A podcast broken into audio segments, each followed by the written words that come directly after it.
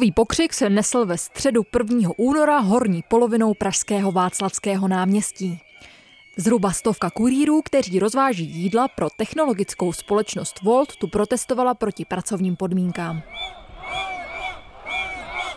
Nespokojení jsou podle vlastních slov především s postupným snižováním výdělku, které pozorují v posledních zhruba dvou letech. Trpělivost jim ale definitivně došla po zavedení nového modelu ohodnocování zakázek, který společnost zprovoznila na konci ledna. Proč jste sem dneska přišel? Protože to vlastně rapidně ten nový výdavační systém snížil výdělky tak aspoň o 20% a jsme s tím nespokojení. Změny podle kurýrů vedou k poklesu jejich výdělků. Ten prý může být po započtení inflace až 50%. Teď to teda ještě nepocituju, ale počítám, že během nějakého měsíce, dvou to pocítím výrazně, jelikož to jezdím na plný úvazek. Takže jako v průměru mě to vychází od minus 12 tisíc. Podle vlastních slov teď musí kurýři trávit v práci denně i 12 až 16 hodin, pokud si chtějí vydělat důstojné peníze. Trávím celý život teď už v práci. Nemám volno, nemám dovolenou, nemám vůbec nic. Ráno vstanu, dám si snídaní kafe a zapnu se, a jezdím celý den, dám si pauzu na oběd, večer se vypínám po nějakých 12 hodinách. Jsem z toho unavený. Člověk musí být furt v práci, takže tím pádem je méně času na blízký v rodině. Popisují kurýři svůj život. A jak v praxi jejich práce funguje? Kurýr, který pracuje jako osoba samostatně výdělečně činná, se po městě pohybuje ve vlastním autě, na vlastním kole nebo pěšky. Připojí se k aplikaci přes svůj profil, následně mu chodí objednávky. Nově vidí předem spočítanou částku, kterou za její vyřízení dostane. Má 20 sekund na to přijmout nebo odmítnout. Co dalšího se s novým modelem změnilo, to vysvětluje mluvčí společnosti Volt pro střední Evropu Jana Jarošová.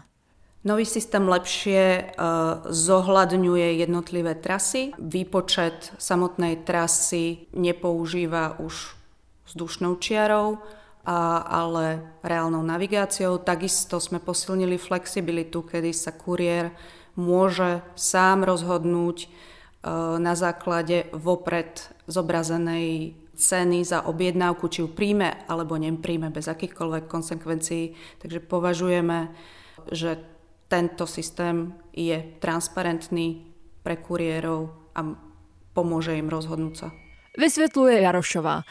Faktory, které do výpočtu ceny za objednávku vstoupily s novým modelem, jsou jasné. Nejsou ale jediné, na kterých cena závisí. Výpočet částky, kterou kurýrově aplikace za novou objednávku nabídne, podléhá mnoha dalším věcem.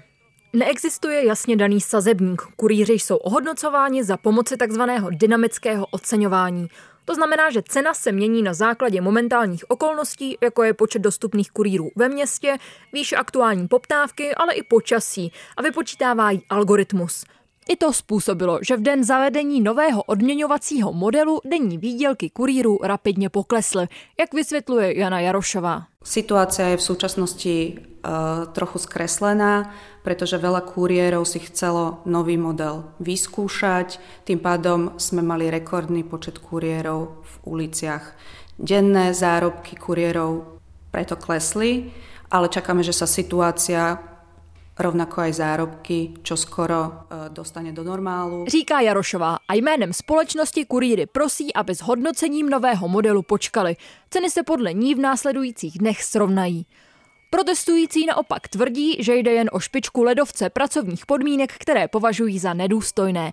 Tvrdí, že nevyspytatelnost a neprůhlednost algoritmu ovlivňuje jejich životy na denní bázi a náprava přichází pomalu, jak vysvětluje jeden z organizátorů protestu, kurýr Aleš, který si nepřeje uvádět své příjmení. My nemůžeme už nečinně přihlížet, vyplnit dotazník a čekat, jestli milostivě do půl roku společnost na něj, na něj odpoví. My ty složenky musíme platit pravidelně a včas.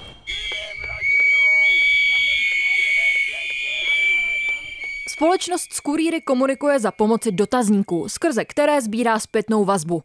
Tu vyhodnocuje a změny následně implementuje ve fungování aplikace. To chtějí protestující změnit. V několika bodové petici, která byla přednesena na demonstraci, požadují mimo jiné to, aby společnost komunikovala s jejich zástupci napřímo, aby o systémových změnách informovala s dostatečným předstihem, nebo aby ztransparentnila výpočet cen za objednávky.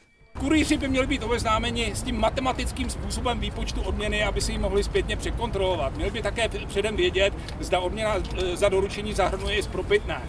Podle Jany Jarošové je společnost připravená s kurýry začít jednat. V Česku spolupracujeme s viac ako 7 tisíc partnerskými kuriérmi.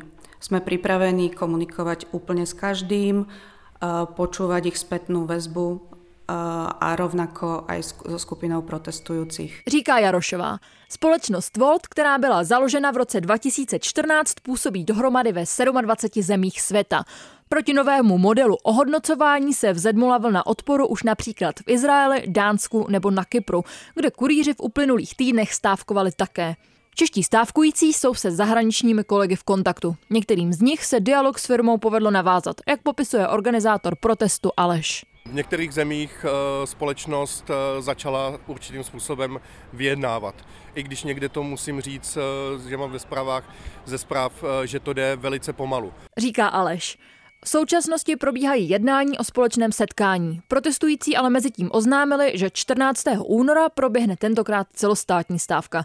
Volt působí v 21 městech v České republice. Kromě Prahy, Brna a Ostravy třeba i v Plzni, Olomouci, Zlíně nebo Českých Budějovicích.